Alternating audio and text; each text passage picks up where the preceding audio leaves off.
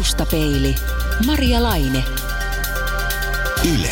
Radio Suomi. Kun uni on hyvää ja sitä on tarpeeksi, asiaan ei kiinnitä mitään huomiota. Mutta jos nukkuminen syystä tai toisesta vaikeutuu, vaikuttaa se ihmisen kaikkeen olemiseen. Taustapeilissä puhumme tänään hyvästä unesta ja siitä, kun se puuttuu. Tervetuloa unitutkija professori Markku Partinen. Kiitos. Miten nukuit viime yönä? Oikein hyvin. Kuinka monta tuntia? No se jäi vähän lyhyeksi, kun olin Ruotsissa niin kuin eilen ja sieltä iltakoneella Suomeen. Niin ennen kuin rauhoittuu, niin siinä menee aina pikkasen aikaa. Millä tavalla unitutkija itse sitten hoitaa tuon univajeen pois päiväjärjestyksestä? No sitten kun on mahdollisuus nukkua pitempään, niin koitan nukkua pitempään. Ja jos eilisenkin vielä tulee, kun tosissaan oli Ruotsin asiat mielessä ja siitä huolimatta, kun menin sänkyyn, niin otin, otin kirjan ja hytti kutosen ja, ja luin sitä niin kauan aikaa, että suunnilleen kirja käytyy päälle ja sitten kirja pois, valo pois ja nukkumaan. Että vaikka se menee aikaa, niin mielestäni se kannattaa. Uni on itse asiassa aika omituinen tila ihmisellä, kun rationaaliseen päätöksentekoon ja tietoiseen toimintaan tottunut ihminen viettää noin kolmasosa vuorokaudesta tiedottomassa tilassa, jossa on kuitenkin jotenkin lähempänä alitajuntaansa kuin valveilla. Mitä kaikkea ihmisessä unen aikana oikeastaan tapahtuu? No unen aikana tapahtuu eh, tosi paljon. Viime vuosina on tullut unesta huomattavasti lisätietoa, että kun mennään parikymmentä vuotta taaksepäin, niin oletettiin vielä, että uni on kutakuinkin passiivinen tila, mutta tänään tiedetään, että se on kaikkea muuta kuin passiivinen olotila. Että unen aikana aivot prosessoi erilaisia asioita. Lisäksi unen aikana elimistö elpyy. Se on ihan keskeinen osa kyllä ihmisen, ihmisen elämää ja välttämätöntä ihmisen elämällä. Mikä on terve unen määrä aikuisella? Ei voi sanoa mitään yhtä ainutta rajaa, että epidemiologisessa tutkimuksessa, missä katsotaan unen pituuden yhteyttä esimerkiksi sairastuvuuksiin, niin käytetään usein rajana 7-8 tuntia. Mutta sitten jos ruvetaan tarkemmin vielä katsomaan yksilöitä, niin ehkä semmoisen karkean haarukan voisi vetää kuudesta tunnista yhdeksään tuntiin. Et meillä on luonnollisen lyhytunnisia, jotka pärjää kuudella ja puolella tunnilla, jopa kuudella tunnilla tai jopa vähemmälläkin. Sitten on luonnollisen pitkäunisia, jotka tarvii joka yö sen yhdeksän tuntia Onko se sitten se oma olotila herätessä, mikä ratkaisee sen, onko unta ollut riittävästi? aamulla olotila, että kuinka virkäinen herää, se on yksi mittari. Ja sitten sit, kuinka hyvin jaksaa päivän mittaa. Ja iltapäivän väsymys on yksi mittari. Että jos on univajetta, niin iltapäivä lounaan jälkeen on yleensä se vaikein aika pysyä hereillä.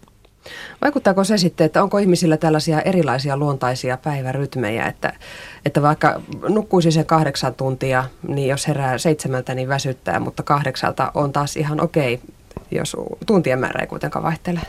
Kyllä on, että paitsi että ihan sanotaan geneettisesti on olemassa ihmisiä, lyhytunisia ja pitkäunisia, siis se mukaan, mikä on se luonnollinen unen tarve, niin ihmisillä on myöskin oma vuorokausirytmi ja se on merkittävältä osalta myöskin periytyvää. Eli meillä on aamuvirkkuja, aamutyyppisiä ihmisiä, meillä on iltavirkkuja, iltatyyppisiä ihmisiä. Ja suunnilleen ehkä neljäsosa molempia tai kolmasosa molempia ja suuri osa on sitten siinä välimaastossa. Jos uni syystä tai toisesta jää toistuvasti sitä omaa tarvetta vähäisemmäksi, niin mitä, mitä siitä seuraa? Jos uni jää toistuvasti liian vähäiseksi suhteessa siihen omaan unen tarpeeseen, niin ensimmäisenä tietysti seuraa se, että sanotaan väsyttää ja toiminnan ohjaus heikkenee, otsalohkon toiminta häiriintyy kaikkein helpoiten, koska se on suurin osa meidän aivoa ja hyvin, hyvin tärkeä. Pinna pettää helpommin, tulee ehkä ärtyneemmäksi, saattaa heittää sammakoita suusta helpommin, jos ei ole nukkunut riittävästi. Ja nämä siis jo ihan yhdenkin yön ja nämä tulee, Joo, kyllä. Okay. Että oikeasti jos ajatellaan, että jos on yhden yön merkittävä univaje, niin havaitaan tällaisia. Sitten jos on pitempään jatkunutta lievempää univajetta, sanotaan vaikka, että nukkuu viisi tuntia yössä ja pitäisi nukkua kuitenkin 7-8 tuntia, niin silloin sillä on jo vaikutuksia aineenvaihduntaan. Ja parhaiten on tutkittu ehkä sokeriaineenvaihduntaa, jossa jo muutaman kolmen, neljän vuorokauden merkittävän univajeen jälkeen niin sokerin sieto heikkenee ja, ja alkaa kehittyä ongelmia pikkuhiljaa insuliini vasta myöskin muuttuu. Ja jos se jatkuu hyvin pitkään, niin on todettu, että krooninen pitkäaikainen univaje on riskitekijä muun muassa aikuistyypin diabetekselle. Siitä on aika vahva näyttö nyt. Professori unitutkija Markku Partinen, kaikkein yleisin unihäiriö on tilapäinen unettomuus ja siitä kärsii jopa kolmannes suomalaisista. Avaisitko vähän tätä tilapäistä unettomuutta? Mitä se käytännössä on? Mikä lasketaan vielä tilapäiseksi? No se on määrittelykysymys ja nyt raja on vedetty kahteen viikkoon.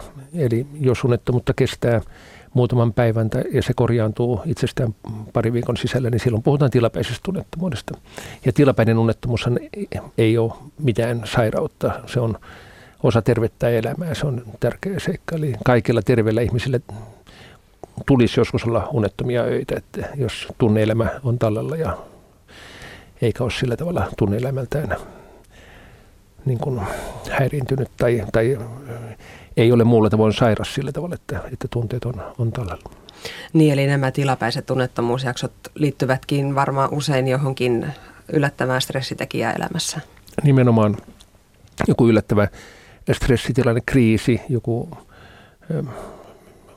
sairastuminen, jonkun omaisen sairastuminen, omaisen menetys, joku onnettomuustilanne, mikä tahansa, mikä järkyttää mielialaa, niin silloin terveellä ihmisellä alkaa niin kuin aivot ajatella, että miksi näin tapahtuu ja muuta. Ja, ja siihen usein liittyy sitten se onnettomuus mukaan. Mm. Missä vaiheessa voidaan katsoa, että kyse ei olekaan tilapäisestä unettomuudesta, vaan pitkäaikaisesta? No nyt joskus, jos ajatellaan tilapäistäkin unettomuutta, niin saattaa olla sillä tavalla, että jos unta ei kerta kaikkiaan tuu sanotaan kahteen, kolmeen, neljään yöhön, ei kerta kaikkiaan kykene nukkumaan, niin se alkaa olla jo aika vaikea tilanne. Ja jos sen sanotaan hoitaa oikein, niin e, silloin unettomuuden tulisi korjaantua ja yleensä se korjaantuu, mutta joskus on niin, että se ei korjaannu ja se pitkittyy. Ja tässä on semmoinen merkittävä tekijä, että jos siinä tilapäisessä unettomuudessa syynä on – joku voimakas kriisitilanne tai stressitilanne ollut. Ja jos sitä aletaan hoitaa ensisijaisesti pelkästään ahdistusta poistavilla lääkkeillä, jotka ikään kuin lamaa tunneelämään, niin voi olla, että sitä ei tule käsitelleeksi ja se on yksi tärkeimpiä syitä sitten unettomuuden pitkittymiseen. Mm, se jää sitten pyörimään tuonne psyykeeseen jonnekin. Kyllä. Tilapäinen unettomuus koskettaa siis noin joka kolmatta suomalaista, mutta kuinka yleistä on pitkäaikainen unettomuus? pitkäaikaista unettomuutta, riippuen vähän millaisia mittareita käytetään ja miten sitä niin kuin arvioidaan, niin voi sanoa, että 5 prosentista 10 prosenttiin jopa enemmänkin. Kaikkein yleistä se on vaihdevuosi iän ylittäneillä naisilla. Voiko se olla sitten ihan pysyvä olotila tai jatkua jopa kuukausia? Kyllä. Et jos katsotaan katsotaan pitkäaikaisesta unettomuudesta kärsiviä, niin siellä on joukossa parisen prosenttia ihmisiä, joilla unettomuus on kestänyt kymmeniä vuosia. On sanottu, että unettomuus saattaa, saattaa sitten johtaa jopa masennukseen. Pitääkö tämä oletus edelleen paikkansa? Joo, nämä on oikeastaan aika uusiakin tutkimuksia, joita myös Helsingin yliopistossa e-, esimerkiksi professori Tiina Paunio työryhmässä on, on tehnyt. Ja, ja siellä on tullut esille se, että unettomuus pikemminkin voisi olla syynä alentuneeseen mielialaan kuin päinvastoin. Siis ne molemmin päin voi, asiat voi olla. Mutta nämä havainnot, mitä, mitä on tehty, on erittäin tärkeitä sen takia, että jos todella on niin, kun näyttää, että pitkä jatkon unettomuus voi johtaa masentuneeseen mielialaan ja sitä kautta edelleen ihan masentu, masentuneisuuteen, ihan sairauteen, niin silloin tietysti olisi tärkeää hoitaa se unettomuus niin kuin ajoissa kunnolla ja jos tässä onnistutaan, niin parhaimmillaan unettomuuden hyvä hoito on hyvää masennuksen ehkäisevää terveydenhoitoa. Puhutaan sitten tästä unettomuuden hoidosta. Professori unitutkija Markku Partinen, kun sitä hoitoa lähdetään hakemaan, niin kuinka tärkeää on saada sen unettomuuden syy selville? Erittäin tärkeää. Nyt jos on tila, jälleen tilapäisestä unettomuudesta kyse, niin siinä ihmisen pitäisi itse niin miettiä, että mistä tämä johtuu. Ja jos lähimenneisyydessä on ollut traumaattisia tilanteita, kriisitilanteita tai positiivisia tilanteita, rakastuu silmittömästi johonkin, niin saattaa unet hävitä. Niin silloin ymmärtää, että se johtuu siitä, käsittelee sitä asiaa ja se on se paras tapa. Jos on pitkäaikainen unettomuus, niin silloin on äärimmäisen tärkeää tietää, että mikä ylläpitää sitä unettomuutta, että mitä siellä tapahtuu. Onko kyseessä joku elimellinen sairaus, joku ihan spesifi eh, tietty unihäiriö, eh, vai onko se sitten eh, tilapäisen unettomuuden pitkittymistä, jossa siinä on tullut jo tietyllä tavalla negatiivinen ehdollistuminen ja puhutaan kroonisesta toiminnallisesta unettomuudesta. Kuinka usein syy selviää? Kyllä se selviää, jos lähdetään tekemään asianmukaisia tutkimuksia, niin kyllä se selviää varmaan niin kuin lähes aina. No sitten jos, jos mennään ihan tähän yleisimpään unihäiriöön eli tilapäiseen unettomuuteen, niin kun syy on selvillä, niin miten sitä, siitä sitten lähdetään kohti hyviä yöunia? No sitten kun tilanne on selvinnyt ja alkaa pikkuhiljaa nukkua, niin sitten yleensä voisi sanoa, että ketkä kärsii tilapäisestä tunnettomuudesta, niin terveet ihmiset ja psyykeltään terveet ihmiset, mutta myöskin herkät ihmiset, jotka reagoivat voimakkaasti tunneelämällään erilaisiin tapahtumiin. Joku tasapaksu ihminen, jolla niin harvoin kärsii eh, vaikeasta unettomuudesta. Tosin siinä pitää huomioida se, että ihmisellä on yksilöllinen kyky myöskin stressin sietoon, että mikä ilmeisesti on kanssa osittain periytyvää. Eli se, että miten hyvin kykenee rentoutumaan, vaikka olisi kovakin stressi. Ja siinä on suuria eroavaisuuksia. Eli opetellaan rentoutumaan. Liikunta on äärimmäisen tärkeää. Ravitsemuksella voidaan vaikuttaa sinne siinä on, ne on ihan tavallisia asioita. Hämmästyttävää onkin se, että vaikka on ihan tavallisia elämän tämmöisiä asioita, niin ihmis, silloin kun ihminen joutuu siihen tilanteeseen, että on uneton, niin ihminen unohtaa se, miten tulisi toimia.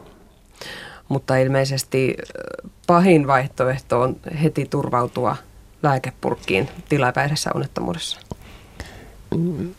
Se ei ole pahin vaihto silloin, jos syynä tilapäiseen unettomuuteen on joku ulkoinen ärsyketekijä, sanotaan vaikkapa melu, hirveä melu, kadulla on kaukolämpöputki hajonnut ja sitä joudutaan korjaamaan pitkin yötä ja traktorit melua siinä ulkona koko ajan. Tällaisessa tilanteessa on aivan niin kuin ok ja periaatteessa hyväkin, että voi ottaa vaikka situnilääket, jos semmoista sattuu, sattuu olemaan. No jos unettomuus on, on sitten jo mennyt pitkäaikaiseksi, niin millä tavalla sitä vyyhteä ruvetaan kerimään auki? No jos on pitkäaikainen unettomuus, niin siinä silloin kannattaisi hakeutua jo asiantuntijan juttu sille lääkäri tai, tai joku muu. Ja ongelmaksi tulee tietysti se, että jos hakee sitten, hakeutuu terveyskeskuslääkärille, niin se terveyslääkärin yksi vastaanottoaika tai työterveyslääkärin yksi vastaanottoaika ei kyllä riitä siihen. Että jos ajatellaan, että on 15-20 minuuttia aikaa, niin siinä päästään vasta niin raapasemaan pintaa. Mutta voidaan käyttää hyväksi erilaisia kyselylomakemenetelmiä, jossa kartoitetaan vähän tarkemmin sitä erilaisia skaaloja, jossa katsotaan, että voisiko siellä olla masentuneisuutta, mitä siellä voisi olla, minkälaisia elämänmuutoksia on ollut. Sitten nykyaikana on myöskin menetelmiä, niin sanottu aktigrafia-menetelmä, mikä on sitten jo, tai on leviämässä, eli pidetään semmoista pientä ranneketta ranteessa esimerkiksi viikon ajan, ja sillä saadaan jo aika hyvä käsitys, että minkälainen se tilanne kotona on. Jos näissä tutkimuksissa tulee epäily jostakin tietystä unihäiriöstä, niin sitten ohjataan edelleen tutkimuksiin. Miten hyvällä tuolla unettomuuden hoito meillä on? No kyllä Suomessa unettomuuden hoito on, on suhteellisen hyvällä tolalla ja nyt parasta aikaan ollaan laatimassa myöskin uutta unettomuuden käypähoitosuositusta, joka pitäisi valmistua tämän vuoden, vuoden 2013 lopussa tai loppuun mennessä. Siinä tullaan korostamaan hyvin paljon ei-lääkkeellisiä menetelmiä, mutta myöskin just sitä, että ymmärretään, mistä kaikki on kyseessä. Mutta jos katsotaan unilääkkeiden käyttöä, niin nythän näyttää siltä, että varsinaisesti unilääkkeiden käyttö, kun se pitkään oli noussut, niin siinä on saavutettu huippu ja luvut olisi pikemminkin, pikemminkin menossa alaspäin, mikä, mikä on mielestäni merkki siitä, että suomalaiset lääkärit ymmärtävät paremmin, mistä unettomuudessa on kysymys. Mm, eli unettomuus sinänsä ei ole vähentynyt, mutta hoito on kehittynyt. Kyllä, hoito on kehittynyt. Noista lääkkeistä jo vähän aikaisemmin puhuttiinkin. Mitä sinä Markku Partinen noin yleisesti ottaen olet mieltä unilääkkeistä? No unilääkkeitä, niin kuin sanoin, että jos ajatellaan nyt työpaikassani Helsingin uniklinikassa, mihin tulee hyvin vaikeasta unettomuudesta kärsiviä. Siis meillä, meillähän tulee oikeastaan pyramidin huippu, eli ne kaikkein vaikeimmat unettomat, unettomat potilaat, niin meillä määrätään kyllä unilääkkeitä hyvin vähän. Et jos ihminen on käyttänyt unilääkkeitä ennen meille tulla, niin me ei voida kerralla niitä lopettaa, että jatketaan, mutta samalla kyllä pyritään tekemään suunnitelma, että mitä, miten jatketaan. Jos mun vastaanotolle tulee ensimmäistä kertaa unettomuutta valittava tilapäisestä unettomuudesta kärsivä henkilö, niin hyvin harvoin kirjoitan unilääkettä, paitsi jos siellä on sitten joku, joku ympäristötekijä tiedossa. Ja silloinkin varoitan potilasta, ettei lähdetä käyttämään joka, joka päivä, ettei siihen tulisi sitten riippuvuutta tai tottumusta. Kuinka nopeasti se riippuvuus voi kehittyä? No siinä onkin se ongelma, että nukahtamislääkkeitä, joita pidetään niin kuin parhaimpana, niin niitä ei tulisi koskaan käyttää kahta viikkoa pitempään. Ja kaksi viikkoakin on jo liian pitkä aika. Eli voisi sanoa, että ihan muutamana yönä, jos ottaa yhtenä, kahtena, kolmena yönä, niin se on ihan ok, ei minkäänlaista vaaraa. Mutta jos on käyttänyt nukahtamislääkettä sanotaan seitsemänä perättäisenä yönä, niin tutkimusten mukaan merkittävä osa, puhutaan ihan kolmasosasta tai suurimmasta määrästä ihmisiä, niin kehittyy riippuvuus. Ja silloin seuraa se, että kun on ottanut edellisenä iltana unilääkettä tai nukahtamislääkettä e, ja sitten seuraavana iltana että mä en nyt enää vitti ottaakaan, ei tule unta. Alkaa ahdistua ja se tulee. Ja silloin puhutaan jo niin sanotusta rebound-unettomuudesta tai kimmovasta unettomuudesta, mikä on seurausta siitä unilääkkeen käytöstä. Ja tämä ei tämä ei ole tiedossa niin ihmisillä ja luulen, että lääkärikuntakaan ei vielä täysin ole ymmärtänyt sitä, että joskus lyhytaikaisenkin unilääkkeiden käyttöön voi jo kehittyä tämmöinen niin kuin rebound-ilmiö. Muitakin un, unta parantavia lääkkeitä on, on jo nykyään saatavilla kuin näitä perinteisiä unilääkkeitä ja nyt viime kuukausina on puhuttu paljon melatoniinista. Miten varten otettava lääke se on? Melatoniini on varten otettava eh, lääke. Melatonista on hyvää näyttöä aikaerorasituksen hoidossa, eh, viivästyneen unijakson hoidossa, eli sisäinen kello on mennyt niin kuin pois paikaltaan. Siitä on hyvä näyttöä. Edelleen iäkkäillä ihmisillä, joilla oman melatoninin tuotanto on vähentynyt, niin on erittäin hyvä näyttö, että se parantaa unta ja edesauttaa unessa pysymistä. Se on siis kehonluontainen unihormoni. Se on, se on pimeä hormoni, yöhormoni, jota alkaa erittyä, kun valon määrä laskee ja se osallistuu sillä tavalla univalvorytmin säätelyyn. Voiko sitä sitten huolettomasti popsia kuka tahansa, joka haluaa parantaa unta? No nyt mennään niin kuin sellaiset, että oikeastaan tietoa ei vieläkään ole hirveän paljon. Melatoninia on käytetty usein, sanotaan monen vuoden aikana jo enemmän tai vähemmän ja viimeisen kymmenen vuoden aikana enemmän ja enemmän ja, ja mullakin on tiedossa ihmisiä, jotka on käyttänyt melatoninia vuosia ihan jatkuvasti ilman minkälaisia haittoja. Et todennäköisesti se on suurelle osalle niin kuin suht turvallista, mutta täytyy huomioida, että se on kuitenkin elimistön oma hormoni. Ja ihan samalla tavalla kuin sanotaan että vaikkapa insuliini, joka totta kai on huomattavasti tehokkaampi, tai kortisoni, niin, niin tota, ei niitä voi noin vaan syödä. Eli ei oikein tiedetä melatonin mahdollisia haittoja. Enemmän sillä kyllä näyttäisi olevan niin kuin oikeastaan niin kuin suotuisia vaikutuksia kuin haitallisia vaikutuksia, kun se otetaan oikein. Ehdoton sääntö melatoniinin, kaikkien melatoniinin valmisteiden käytössä on se, että melatoniinin valmisteita ei mitään, ei tule koskaan ottaa puolen yön jälkeen. Sen takia, että se luonnollinen eritys ajoittuu suunnilleen sinne puoleen yöhön kello 23, 24, yhden aikaan suunnilleen tai joskus hieman myöhempään. Ja nyt jos otetaan melatoninihormonia tai melatoninia, melatonin tablettia puolen yön jälkeen kello yhden kahden aikaan, niin se ulkoinen melatoniini siirtää sitä piikkiä myöhemmäksi. Ja se melatoninin piikin siirtyminen myöhemmäksi voi sotkea e- elimistön muita hormonirytmejä ja muita biologisia rytmejä. Ja, ja silloin saatetaan joutua kyllä niin ojasta allikkoon. Sitten jonkin verran unilääkkeitä on korvannut myös nämä vanhemmat mielialalääkkeet, paljon pienempinä annoksina kylläkin, mutta ovatko ne tulleet niin kuin vakavaksi tekijäksi tähän unettomuuden hoitoon myös?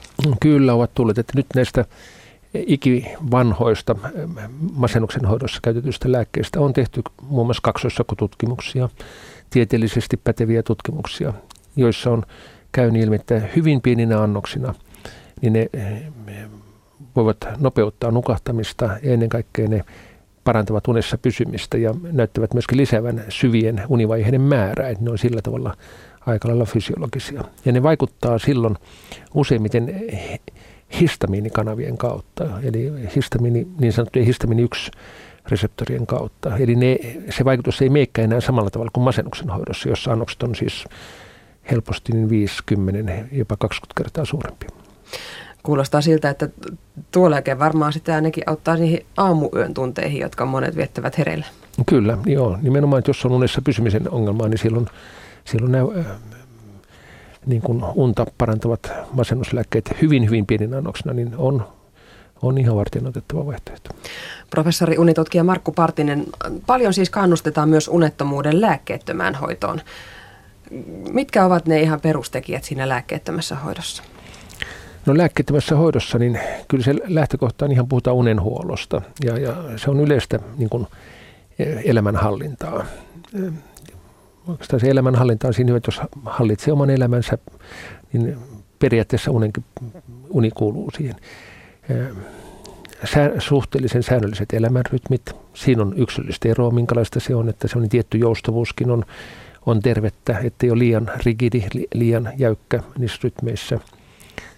Ravitsemuksella voidaan vaikuttaa. Mm, Päivällä vältetään nopeasti imeytyviä hiilihydraatteja, jotta vireystaso ei laskisi päivällä. Illalla taas voidaan jonkin verran syödä jotakin, ehkä enemmänkin niitä hiilihydraatteja, mutta ei missään nimessä mitään liian ras, raskasta ateriaa.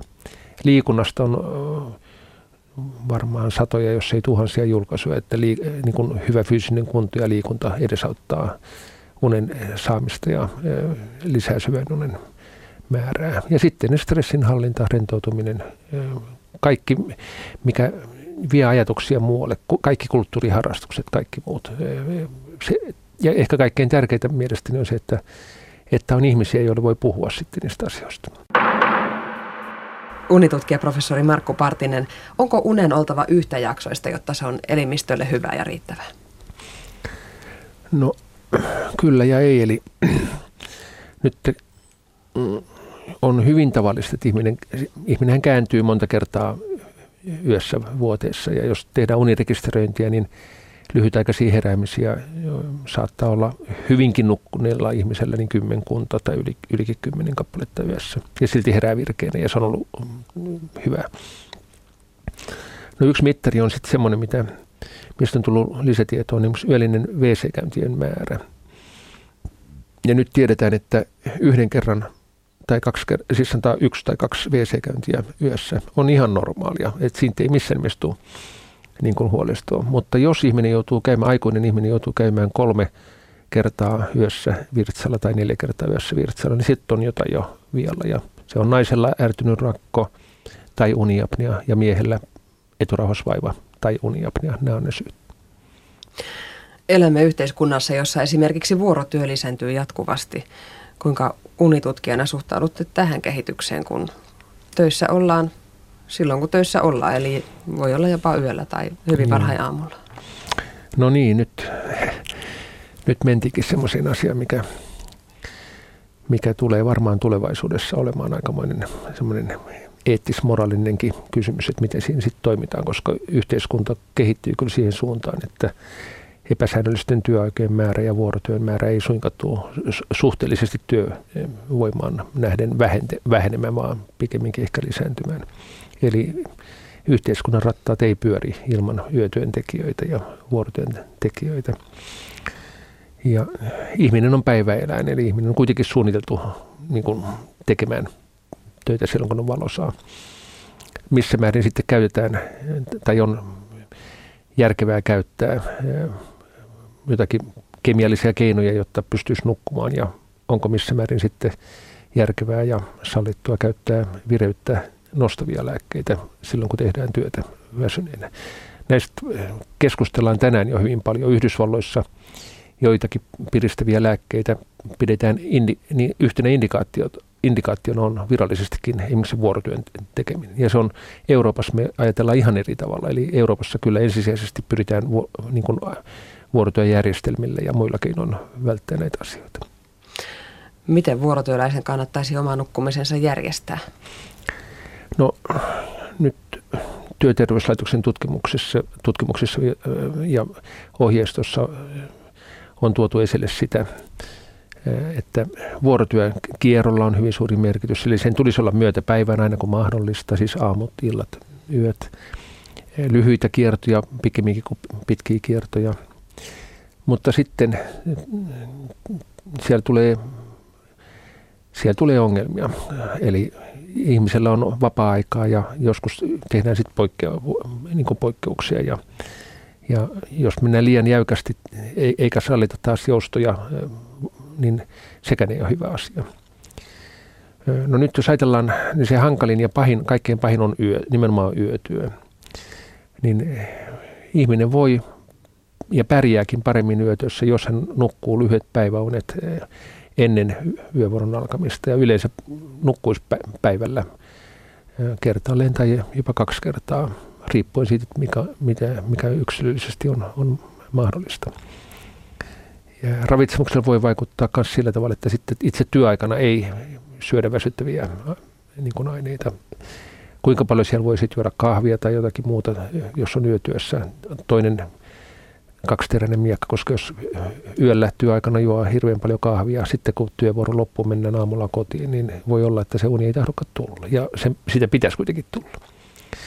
Ja se ongelma on siinä, että yövuoron jälkeen, kun elimistön biologiset rytmit on sellaisia kuin on, että melatoninia erittyy siellä ja korttisoli alkaa nousta aamupäivällä ja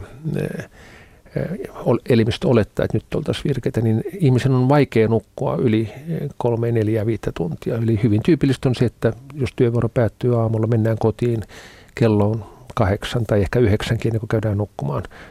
Siitä huolimatta herätään sitten kello 12 päivällä tai kello 1 iltapäivällä. Eli unta on tullut vain kolme, neljä tuntia. Se ei riitä, jos ei sitten nuku enemmän enemmän sitten ennen seuraavan yön alkuun, jos niitä on, on peräkkäin. Ja Tämä valitettavasti näkyy sillä että kun katsotaan vuorotyöntekijöiden sairastuvuutta, niin siellä on enemmän sitten monia sairauksia. Ihan tilastollisesti, tilastollisesti merkitsevästi enemmän, valitettavasti. Paljon puhutaan univelasta. Onko uni sellainen asia, mistä voi velkaa ottaa? Jos on pakko tilapäisesti, niin joskus siihen varmaan niin joudutaan. Jos on joku projekti tai muu, jos ajatellaan taas niin riippuen työstä, niin varmaan on järkevääkin joskus sitten niin tehdä se projekti loppuun ja ettei sitten taas siinä johtuva stressi pitempiaikaisesti sitä paranna. Mutta jos on tilapäisesti niin kuin kehittää sitä univelkaa itselleen, niin kyllä pitäisi sitten jo suunnitella siihen mahdollisimman pian sitten jaksaa, että okei, tossa ei ole mitään, mä nukun kuinka paljon vaan ja nukkuu sitten vaikka 10-11 tuntia pötköön, jos, jos siihen kykenee. Ja usein voi kyetäkin. Professori unitutkija Markku Partinen, kumpi on tärkeämpää, unen määrä vai sen laatu?